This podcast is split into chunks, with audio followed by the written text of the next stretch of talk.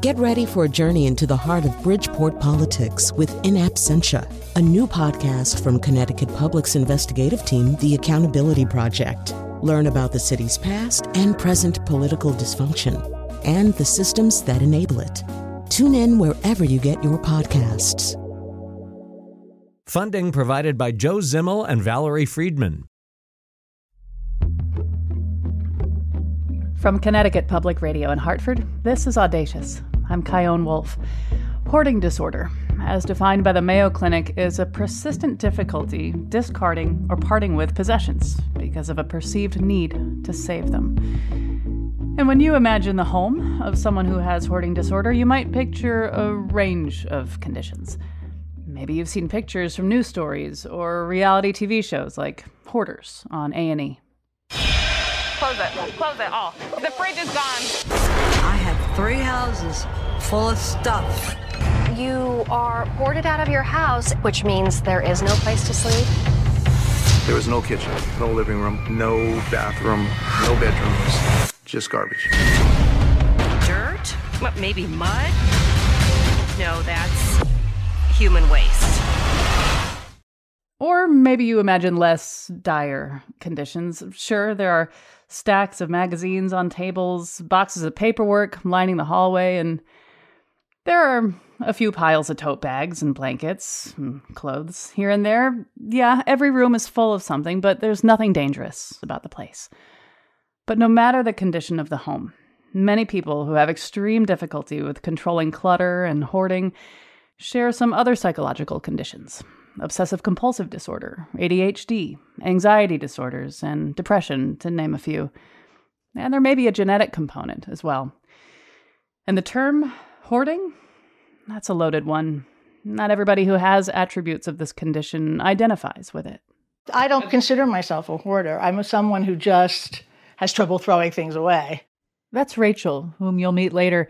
She and her children hired a hoarding disorder remediation expert to help her declutter. You'll also meet a woman who absolutely identifies as being a hoarder. Her YouTube channel, A Hoarder's Heart, documents her experience coping with and making progress in controlling it. But before we meet them, let's understand a little bit more about this condition.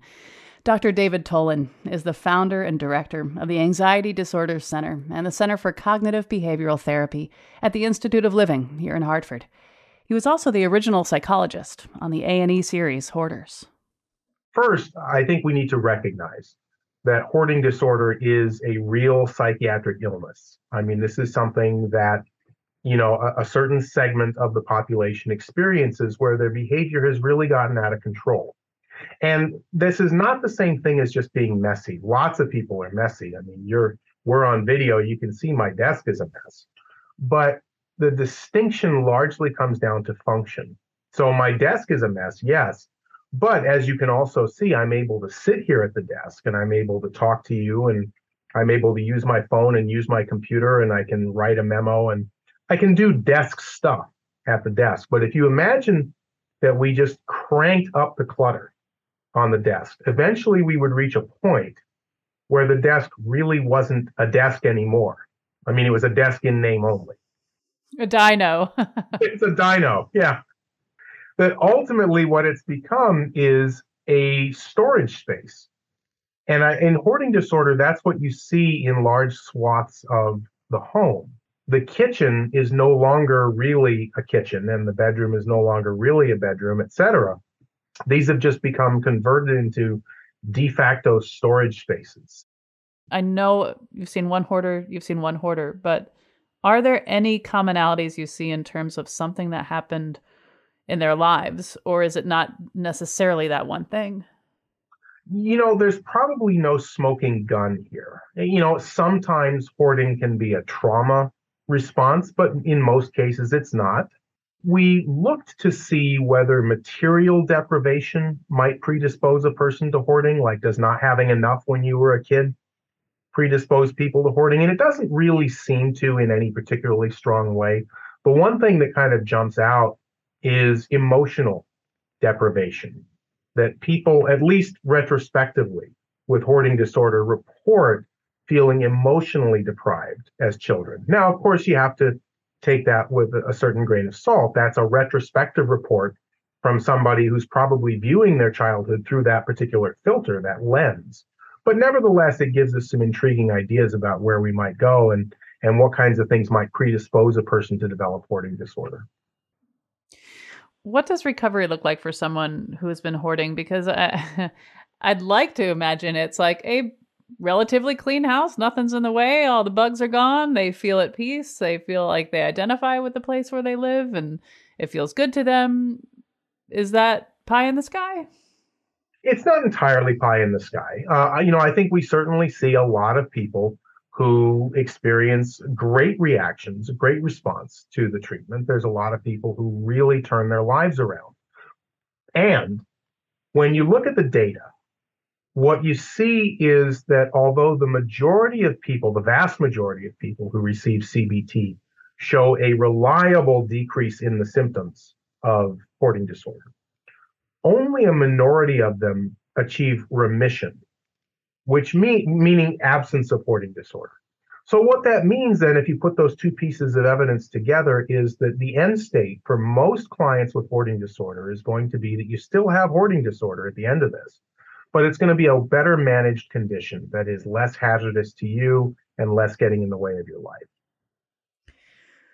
You've worked with people with this disorder. Has there ever been an experience that's kind of blown your mind a little bit? Well, I mean, I've certainly seen some really tragic cases of hoarding disorder uh, where the person's I, I've I've never had a client die, for example, in a house fire or by being crushed by belongings, but I've certainly seen a lot of people that worried me that that was going to happen. Um, I know there was one case where the the clutter was so bad it was stacked six feet high and the only way to get from room to room was to climb on top of the stack of clutter and army crawl across it to get under the archway to the next room and then climb back down into the next room. You know, that that's an example of somebody who really worried me. Like this is not somebody who's going to fare well unless we do something really dramatic to help her. I feel like shame is probably a big element of this because it's not like they don't see what's going on, you know? How much of a challenge is getting past that shame in order to get better? It's huge. I mean, there is a real stigma against people with hoarding disorder. Um, I mean, there, there's a stigma against mental illness in general, but there's some literature that suggests that it's particularly strong against people with with hoarding disorder, and that stigma comes from the community.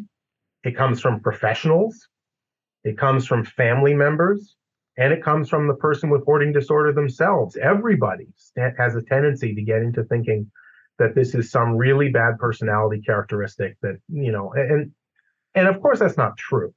And a big piece of what we need to do early on in in addressing hoarding disorder is trying to break down some of that stigma and shame. One of the ways that we do that here at the Institute of Living is we do group format and and not everybody is in love with being in a therapy group because it is so revealing but we often find that's the linchpin to breaking down some of the, the secrecy and the shame and the stigma around hoarding disorder it's being able to open up and talk with other people about your home and about your behavior and then listening to them say yeah i'm kind of doing the same thing. And then you work together on trying to make your lives better yeah, I think there is this moral judgment about the condition of our homes uh, and our general living areas, right? Like a, a neat home means your mind is organized and all's in the right place. And the more messy your house is, the more messy your mind is. So you better get it cleaned up. And there is this sort of air of superiority if you keep your place nice and neat, that therefore you are advanced and more worthy of whatever it gets very easy to look at a cluttered home and to use pejorative labels like lazy or sloppy you know and, and I, would say nothing is farther from the truth in people with hoarding disorder. I, I think we have a hard time recognizing hoarding disorder as a legitimate psychiatric illness in which the person's behavior has really gotten out of their control. Doesn't mean they can't get that control back but we need to cut them a bit of slack and recognize that people with hoarding disorder didn't just wake up and say, This is how I want to live. they slid into a pattern of behavior that spiraled out of control, sometimes very quickly, to the extent that they're they've become overwhelmed and they can't they don't feel like they can do anything about it. So people with hoarding disorder really need our understanding and they need our help rather than our judgment. So, how can we help if we know somebody who we kind of have this suspicion and we've been watching them and it's been getting progressively more concerning? What are the best ways to help them, and what are ways people often screw that up? Well, the number one screw up way is argue about it, right? Because just, you know, you're never going to win an argument about hoarding. I mean, if you're the average person with hoarding disorder, you're middle aged or, or older, and you've been doing this for decades and if you've been doing it for decades, chances are you've also been arguing about it for decades because you argued with your parents about it, then you argued with your spouse about it, then you argued with your children about it, and so on. Well, if you have been doing anything for decades, a couple things are predictable. One is you're going to become a master of it. You're going to become so good at it that you become in, unbeatable. But the other is that that's going to become your knee jerk go to reaction. So if you have a loved one with hoarding disorder and you go all confrontational on them and you say, listen, I'm going to tell you what's what, understand that you are stepping on into a minefield that has been there for decades and the person is the master of this. So there's just no point, right? All you're going to do is further entrench the person and alienate them and, and potentially damage your relationship. What makes more sense is to be gentle and to say, I'm concerned and here are the reasons that I'm concerned, and not to layer it with judgment, not to use words like lazy or sloppy, but to be very descriptive and say, here's what I'm seeing, here's why this worries me. You know, is it that I'm worried that there's a fire hazard, or I worry you're going to fall over something, or I worry that, that the air quality is no good for you. Here's what I think could be happening, and here are some resources that I think you might want to look into. And that might be a book about the topic, it might be a, a reference to a clinic that specializes in this. Um, but, but really, you know, you have to, as a family member, be be just as willing to listen as you are to speak. I mean, it, it recognize the person with hoarding disorder is going through a lot. This is hard on them too, even if they don't show it. And it's going to be very difficult for them to talk about it. And if you come in like gangbusters, they're just going to retreat, and that'll be the last conversation you'll have about it. When I picture someone who's hoarding, I picture them alone. Uh, do most cases that you see or have seen are they just one person? Because I imagine that if if somebody hoarded and they had a spouse or a partner or a family member or whatever, that that person who didn't share that same feeling or condition would be out of there. And that that does happen a lot of the time, and we do see that people with hoarding disorder are much more likely to be single than are people with other psychiatric disorders. Now, it's a little confusing as to what causes what. Does hoarding drive people away? Possibly. But does the absence of people in your life lend itself to more hoarding behavior? You know, one of the things that we see when we, at least when we ask retrospectively about the behavior, is that it seems to spike up when your kids leave the house, for example you know, and that's less pressure on you to keep the, the house tidy. Or if you get a divorce or your spouse passes away. Now, again, that could be emotional, um, you know, but it also could be very practical that that was the person who was containing this behavior and now they're not there anymore. One thing that occurred to me as I was having this conversation with you is I keep calling them hoarders, mm. which now that I think about the language I'm using, you know, I think like, I don't want to call someone an alcoholic, because it's right. like they're, they're, they're more than that. Uh, what's a better uh, phrase to call these people who have this condition? I really appreciate you asking that question, Chion, because I, I too tend to shy away from the word hoarder, even though I'm on a show of that title. Um, I didn't name it, but I, I, I think using person first language is important when you're talking about psychiatric illness, um, just because it's it's so stigmatizing. So instead of referring to somebody as a hoarder, I tend to refer to them as a person with hoarding disorder which is just more clinically accurate. Thank you. Well, Dr. David Tolin, thank you so much for talking with me. My pleasure, anytime. Check out the extended version of my conversation with Dr. Tolin on your favorite podcast app. And if you or someone you care about could use some help, We'll have links at ctpublic.org slash audacious. And you can also call the helpline at NAMI, the National Alliance on Mental Illness. That number is 800 950 6264. When we get back, one woman invites me into her house, and we explore the nuances she sees between hoarding and, well, just not having gotten rid of everything yet. Okay, so this is like, this would be hoarding magazines. It's really not. I collect them. I mean, I have 25 years of Architectural Digest. So I actually will sell the Architectural Digest. I'm Chion Wolf. This is Audacious. Stay with me.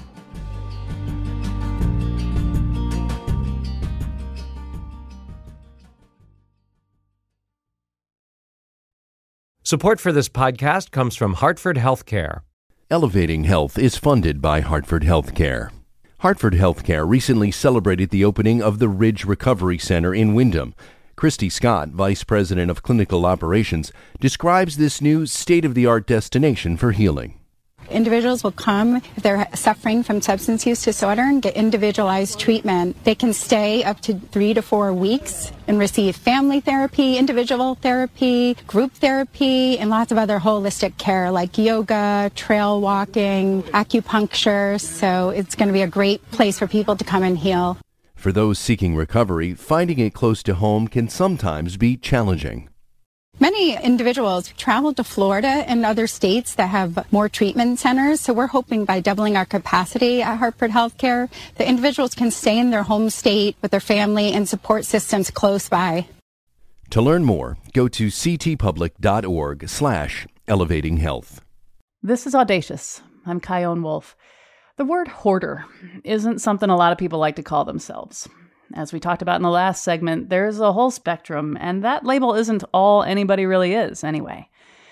And sometimes they don't use it because it just doesn't feel like the right label, like our next guest. Rachel, who lives in Connecticut and is using a pseudonym because she doesn't want to be identified outside of her family unit, invited me to her home to walk me through the clutter she's been coping with for years. She's made a lot of moves between different houses over her life, so the problem has ebbed and flowed. But recently, things got so out of hand that she and her children agreed to get some help. As Rachel walks me through her house, you'll hear her mention Melissa Loddick. She's been a hoarding disorder remediation expert for over 30 years, and she was the person who connected us with Rachel. When I walked in the door of Rachel's house, the hallway was clear. But beyond that, yeah, there was stuff in every room I saw. There was definitely room to navigate through the house, and I didn't feel at all like I was going to trip over anything. But there were boxes and boxes of stuff filled with paperwork and supplies, books, clothes on top of folded up blankets, on top of plastic bins. Rachel, who talks openly about having ADHD, walked me directly to the back of her house where there was a big round table topped with stacks of magazines. Well, see, this is not okay. Well, I wasn't going to show you any of this because. So the woman that helps Melissa actually, who works for me and cleans and also is helping me organize, she took everything. This is what happens. She took everything that I sorted, everything, everything was sorted on the table, but she wanted a free table. She wanted, you have to have the table free. Okay, so she takes everything that I sorted and she puts it in these boxes. Okay, so you had them organized, and then they got I'm disorganized. very organized. It's just that I have too much stuff. Okay, so this is like this would be hoarding magazines. It's really not. I collect them, but How would you describe? So, since this is radio, how would you describe what we're looking at over here on this table? this would be me taking magazines that were sorted and, and put in different places over the years that I want to keep. And so I'm looking at piles. Of, They're all they're either archi- they're either architectural or cooking. When you look at this table of piles of magazines, I freak out. Tell me more about that. Well, because this room was clean two weeks ago, there wasn't anything in it. But as you and Melissa will tell you this, I guess. I, I, mean, I make quote her every now and then, but that you know it's a cubic, you know, it's a Rubik cube. You clean one thing and then something else becomes a mess. So all of this actually is, is in the garage, which I'm trying to really clear out because my son wants to be able to park his car in the garage. and Now he, we can't. I mean, I have 25 years of Architectural Digest. So I actually will sell the Architectural Digest. But I use these. I have them. I'm recording, aren't I? Yeah. All right. Well, I, I keep them organized January, February into sections. Magazines, if you look at them, every January for the last 25 years has had know, puddings or stews or comfort food that comes in a cooker. You know, if they are actually very programmed. Bon Appetit is still within Bon Appetit, and Gourmet is Gourmet. But I have, you know, 15 years of January Gourmet, and you know, and so I put them in January, February, March. I divided them into quarters because it was easier. You had said that you would sell these. No, these are the architectural digests I'm selling. I've got like I mean, I have full sets of architectural digests that I've enjoyed, and I really don't need them. But these, the cooking, I, I, every Thanksgiving, I pull out 20 magazines and I look at them and I revisit them and I love them. If I want to make ice cream, I pull them all out. But what about like Googling it? Well, but that's, I, I am, I like paper. I like newspaper. I like the New York Times in my hand. I don't, you can Google it if I wanted to make strawberry ice cream, I can Google it, but that's not what I'm looking at. I'm looking at, you know, all these magazines. Unfortunately, a cooking magazine is just not only cooking. It's cooking and crafts for the children and gifts that you're going to bring to your friend, and so they're all and they're by season. So then there, I mean, then there are all the magazines around the house that I just love magazines, so I, you know, bring them home, and those are the ones that really that we throw away. So we'll throw away anything. For example, the New York magazines. I'm not going to keep all of those, but I'm going to, but I want to go through them, and so sometimes with people when they have stuff like this, they, they just want you to throw everything away, and I just say no. Two things. Is it okay if I take some pictures here and there as we go, or does that make you feel well, iffy? Pictures for you, but you're right on the radio. You're not. right, but like we have a web page and stuff. Oh no. Okay, you got well, it. Well, maybe I'll think about it. Think about it. I'm showing you this just so that you understand yes, that ho- I, there's a differentiation between hoarding and collecting. Okay, I don't think I hoard.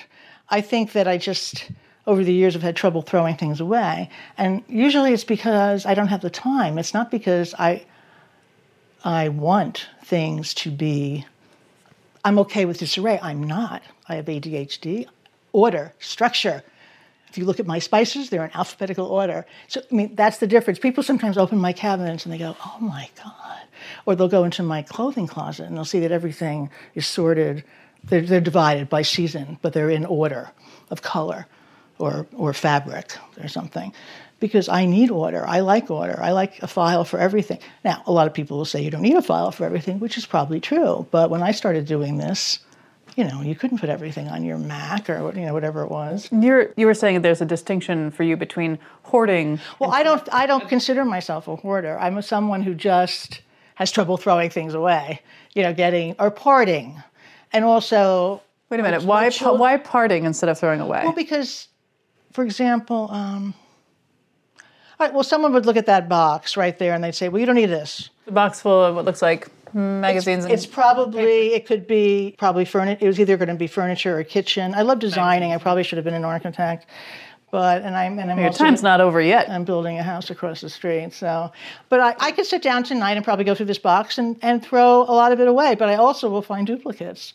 I mean, there are things I, I don't keep everything. I just keep what it is that I I'm interested in, and I love kitchens and you know organizing. And um, how long would you say this has been what you've been up against? Like, has it been like this your whole life that you've collected stuff? Um, no. No, I don't. My mother was really neat, so I had to be neat at home. Um, I like order. I just need closets. My problem is that I need closets when you think about collecting the things you've collected, in some ways, I figure like that's some sort of control that you have. But at the same time, getting rid of this stuff is also control. Well, it's letting go. You know, that's what everyone would say. On certain things, uh, you know, letting go. This is my hobby collecting magazines. And the bottom line is, it really is a hobby. It's not at all about hoarding magazines. I don't need, I don't go into hospitals and take all the magazines. And so, if it's my hobby, then you know, then then it really can't be criticized. You want to criticize me for having four, five KitchenAids? You can criticize do me you for have that. five KitchenAids? Yeah, I do. one of the things that Melissa did do when she came in with her team was she organized all the paperwork into boxes. So now all my chases and you know everything, but still I still have to weed through it. See those? They're like all these boxes over there in the corner. And when they went to throw them away, I said, "Uh-uh, you're not throwing them away. You leave them right there until I can see what they are." Do you think they understood why you said that? No. Why you feel that way? Well, they they understand that that's who I am, but they don't understand why it might be really necessary to do that. So why would you say it's necessary to do that? Because I'm going to find things that I need. I mean, it may have record. I mean, who knows what's in there? Have you ever had the experience when you went through something Yes. and you're like, see, this is Oh, why I keep oh, stuff? yeah. Or mitzvah savings bonds. I can't tell you how many checks and bond. I can't tell you. So when you find those things, you get these dopamine hits, and you're like, look, if I hadn't done this thing, Exactly. then we would be out this money, or we'd be out this this resource, or or or. And so that keeps you thinking, let me protect myself by keeping the stuff around. I don't have to keep it. I just want to go through it before I keep it. That's the issue. This, so it's real. That's why I said it's not about having to feel like I need all this stuff. It's about being able to not have the time to go through things that have accumulated over 30, literally over 30, 40 years that maybe I don't need them. You need to be the I- filter. I have thrown away probably 10 times what's in this house or more. But of course, that's another issue. People don't necessarily see that.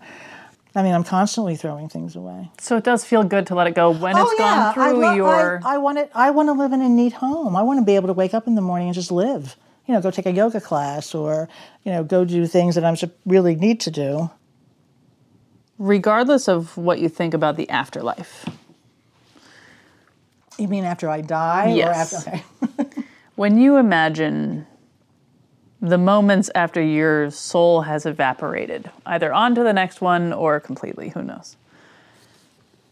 And maybe you're floating above your body and above this house, and you can't do anything about any of this anymore. How do you think that'll feel? Well, there shouldn't be anything to do anything about anymore anymore. I mean, I, But if it, but but if but if it happens after I leave tonight, oh well, then I would have probably I'll probably feel that I failed. if someone came into this house while you were out of the house and they never got to meet you, they were not charmed by you as I am. Or was- Samantha the witch, who I wish I. I wake up every morning just praying that I would be Samantha the witch might just zoom in, you know, channel in. And do what? Wiggle her nose. Don't you remember? Wasn't her name Yes, of Samantha? Oh, you're, you're, no, you're, I remember. You're much younger than I am. No, So- I remember. and wiggle her nose, and it would go.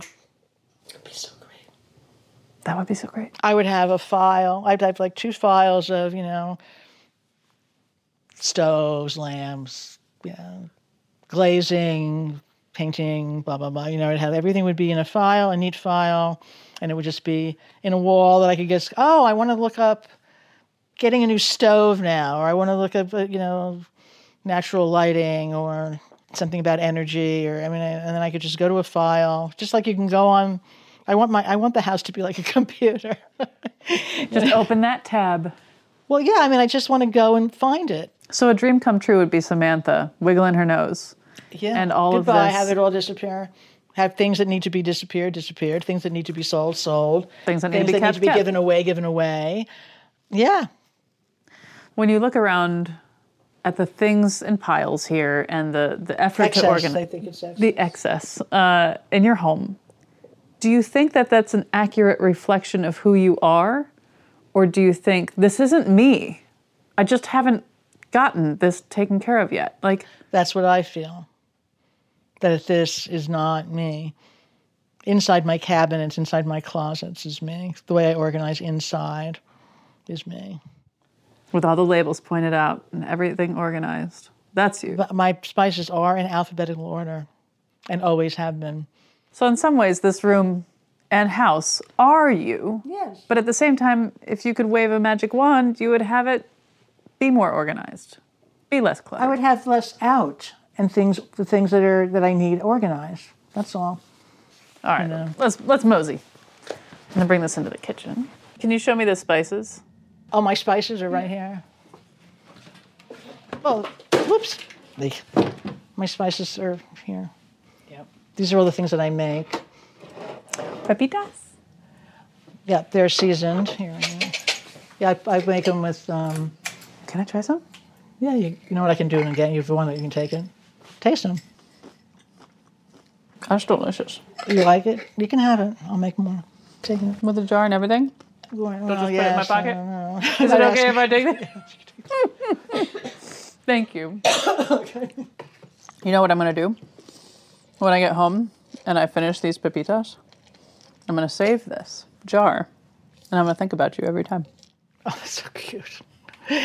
Anything else would you like? Well, now, see, now what it is? No, this is this is a cereal. Wait, all right. So here's my last question. Here, put, have some of that. this I don't make very often, so I really Uh, like you. I like you too. Why did you agree to let me into your house and show me around and talk about what this is like for you? I guess because I think it'll probably help other people and how they're dealing and how they. My problem that I have that I want to share with other people, I think, is that it's okay that you want to give things away. Some people just don't want to give things away. They just want it out of their life. They just want to throw it away, throw it away, throw it away. And I've so people who've tried to help me have gotten very frustrated, even cried about literally have cried because I don't say, oh, absolutely, I'm giving that away, or absolutely, I'm throwing that away. I think it's more about what I don't throw away than what think because I am perfectly happy to give it away. It's just that now I have to find the perfect person to give it away to, and so that can be a problem for other people because they don't get that. The fact that things are out are a distraction. If they just had a home and they were away, I'd be fine, and then I'd be able to look at them and say, "Oh, I have too much." See, I really would be able to do that if you could. If I could just get all this stuff away, then once it's away and I'm calm and things are clean, then I can say, "Oh well." You know, I don't need this cook. I, I don't need this cookbook. But you, who can? I can't. It's very hard to see when there's so much stuff. I feel like I've been totally babbling. No, you've been great. You've been great. Thank you. I'm so honored that you let me into your home and that Oh, you please. opened up to me in more ways than one. I really deeply appreciate it. That was Rachel. She lives in Connecticut. And by the way, I was munching on those pepitas all the way back to Hartford. And you know what? I am totally going to keep that jar they came in forever. We'll have a few pictures that Rachel was cool with us using, taken by Melissa Laddick, whom she hired to help her with her clutter at ctpublic.org slash audacious.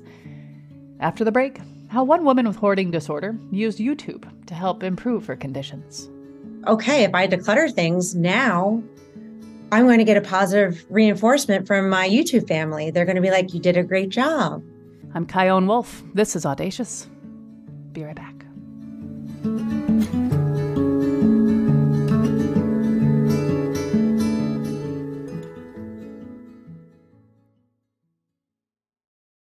You're listening to the new investigative reporting podcast, In Absentia, which means you're interested in getting to the facts and uncovering the truth. If you'd like to help us continue our investigative work, consider making a donation. Visit ctpublic.org slash tap support and contribute today. That's ctpublic.org slash TAP support. Thank you for being a part of the Accountability Project.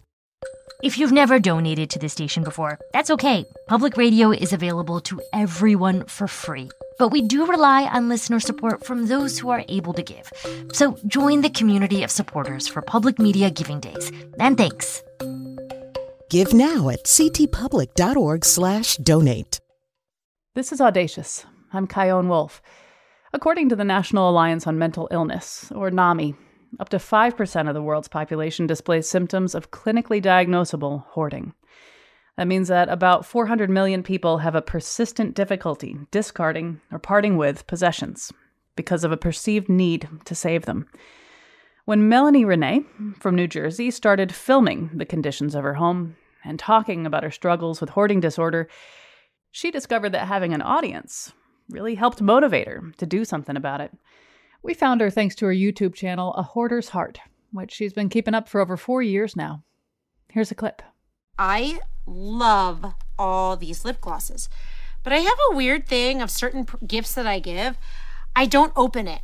I will keep things brand new to keep them in this mint condition so that I can actually hold on to the same feeling as if I just received it, if that makes sense. Like, because this is brand new, I get that same, like, oh, it's brand new. And I remember when I opened it and I was so happy and I loved it so that I can almost recreate that feeling every time.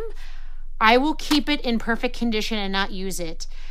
It doesn't make sense. I'm trying to figure that out more. And I'm curious if other hoarders, if you could comment down below, do you feel like that as well? I'm curious. This is my contact paper. So I'll just go. I was curious to find out how far back she remembers her attachment to objects being deeper or more complex than other people's. I guess that first memory for me is the attachment that I had to my toys as a very, very young little girl. Like Toy Story was very real to me. it was it was very real. And at a very young age, like two, I was I always loved people. I loved people. My mom has said that I would run up to strangers and hold their hands and hug them. And I was an only child and I didn't have grandparents. They passed before I was born. And um, half of my family was from Chile, was living in Chile, you know, so I was by myself a lot. And this soul that craved people and loved it and thrived in it, who didn't have any siblings to play with, had a lot of My Little Ponies and Barbies and Care Bears. Did you have Teddy Ruxpin? Yes. Me too. Although not the most cuddly toy. He's a little hard. Yes. The cassette tape. Yeah, anyway. Yes. And I had a wild imagination. Unicorns and fairies were very real in my world.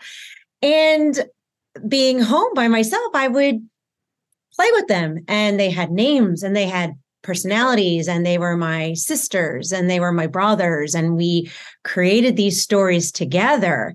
So at a young that those young ages i humanized inanimate objects as if they were a part of me or an extension of me or family members so those were the first little signs of how deeply connected to stuff i was so 4 years ago you recorded a video on your YouTube channel called This is my story. It was your first video about this and and you went through a room in the house where you were identifying like this is a problem.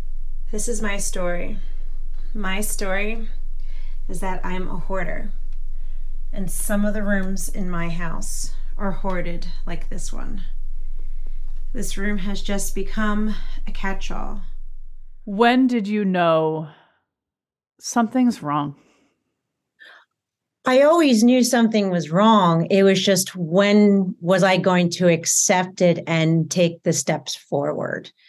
I always knew I was on the spectrum of hoarding. I didn't know how far I was on it. I always wanted to fix it, but I was too afraid to fix it because of the judgment that society casts on us. You know, we're labeled as these lazy and dirty and disgusting humans. And it's like, we already know we're struggling with it. We don't need anyone else to tell us that. And we're just too afraid to seek that help because we're afraid of that judgment. So then what do we do? We hoard more to cope with those emotions. And it's just a continuous cycle that we're stuck in. And that's why I say humanized hoarding disorder, because I feel like, I don't feel like I know that once my YouTube family accepted me for who I was and understood it and gave me love and compassion, that's what drove my soul to be like, okay, I can change this around because I'm finally understood. You know, people can finally understand the true mentality and they're not looking at me as a dirty, lazy person. They're looking at me as an actual human being who is struggling and has used hoarding as her coping mechanism for her entire life, for all the stresses of life. It's just my vice. It's just what I've done. We've all got them. Yeah, we all got a vice, right? And mine was holding on to stuff much too long. like, now, when you started making progress, what in the beginning of your facing this worked? I knew it was my calling. It felt right. You know, you know, when universe, God, whatever, you know, you truly believe in higher source. You know, when they kind of give you those nudges, like you're going to do this, you're going to do this, and you're like, nope, that intuitive push. It's like, no, I'm going to show my hoard to the entire world. No, thank you. You know, but it just kept pushing and pushing and pushing until it felt like you know what? This is your calling. Like you're meant to do this. It's going to be okay. Not only are you're going to heal yourself, you're going to help heal many other people alongside of you. You're going to, you love people. You innately always loved it. So now you're even going to be able to love on a grander scale, you know. So you're saying that it was the connection with your audience and coming out with it that was the crowbar to crack open that door. That is the main tool. It was a support group. It was a family. It was rooting your eyes. It was lifting you up. You know, decluttering was now becoming a positive experience instead of a negative experience because I had to face my past demons, you know. So it's like, okay, if I declutter things now, I'm going to get a positive reinforcement from my YouTube family. They're going to be like, you did a great job. I'm so proud of you. And it's just continuing that uh, positive cycle. Now, of course, Marie Kondo comes up. She must come up uh, with this episode. Uh, the method of identifying an object, thanking it, letting it go. Yes. Will you talk about how the Marie Kondo method in ways worked for you and in ways it didn't? Marie Kondo, I had to flip her philosophy a little bit because when you're a hoarder and you have these emotional attachments and stability and humanized everything, everything sparks joy. There's no boundary. There's no definitive line that this doesn't and this does, you know it's kind of like I had to flip it to the point where what doesn't spark joy? I have to start there because everything's sparking joy. I'm feeling overwhelmed, which hello is triggering my anxiety, all these emotions, you know, past traumas. And I'm so overwhelmed that I'm going to what? Avoid it because it's not feeling good. So I'm just going to avoid it. And that's what most hoarders do because they they have to really do the root work of why I'm holding on to it. Why do I feel this need to hold on to everything? So with Marie Kondo, I just had to flip her philosophy. And I said it on a few of my videos. I said, look, I got to look at the room and be like, well, what doesn't spark joy? What is something that I'm like, you know what? I'm not feeling anything to it. I'm not feeling a story. I'm not feeling an emotion. I'm not being triggered. I can actually take this item and then let it go and then recondition my nervous system that I am still safe if I let this go. That was a very, very key thing was reconditioning my nervous system to understand that if I declutter, I'm still safe. I'm still happy. I'm still myself, you know, because my entire life has been reinforced with my body being coded that I'm only safe with my clutter.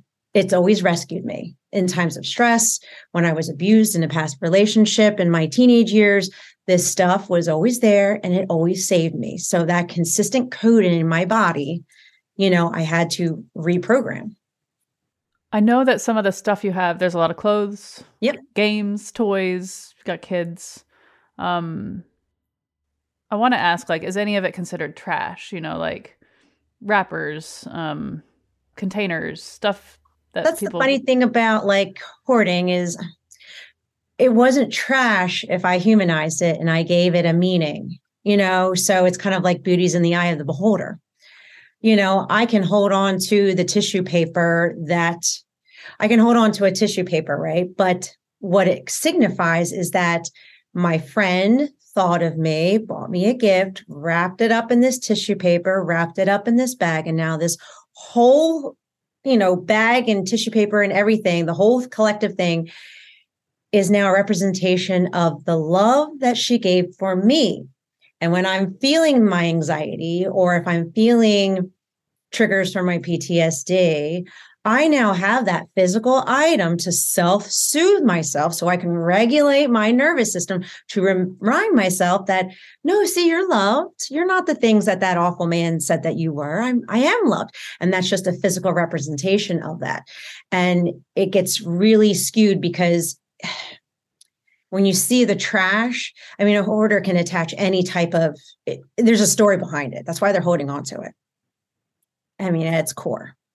It's just defining that line. Like what's resourceful, what's resourceful, what's trash, what's meaningful. Those lines are completely blurred in our world. Has there been one object that was particularly hard, more than any of the others, to let go of? So I never force myself to let go of something that I'm not ready to let go of.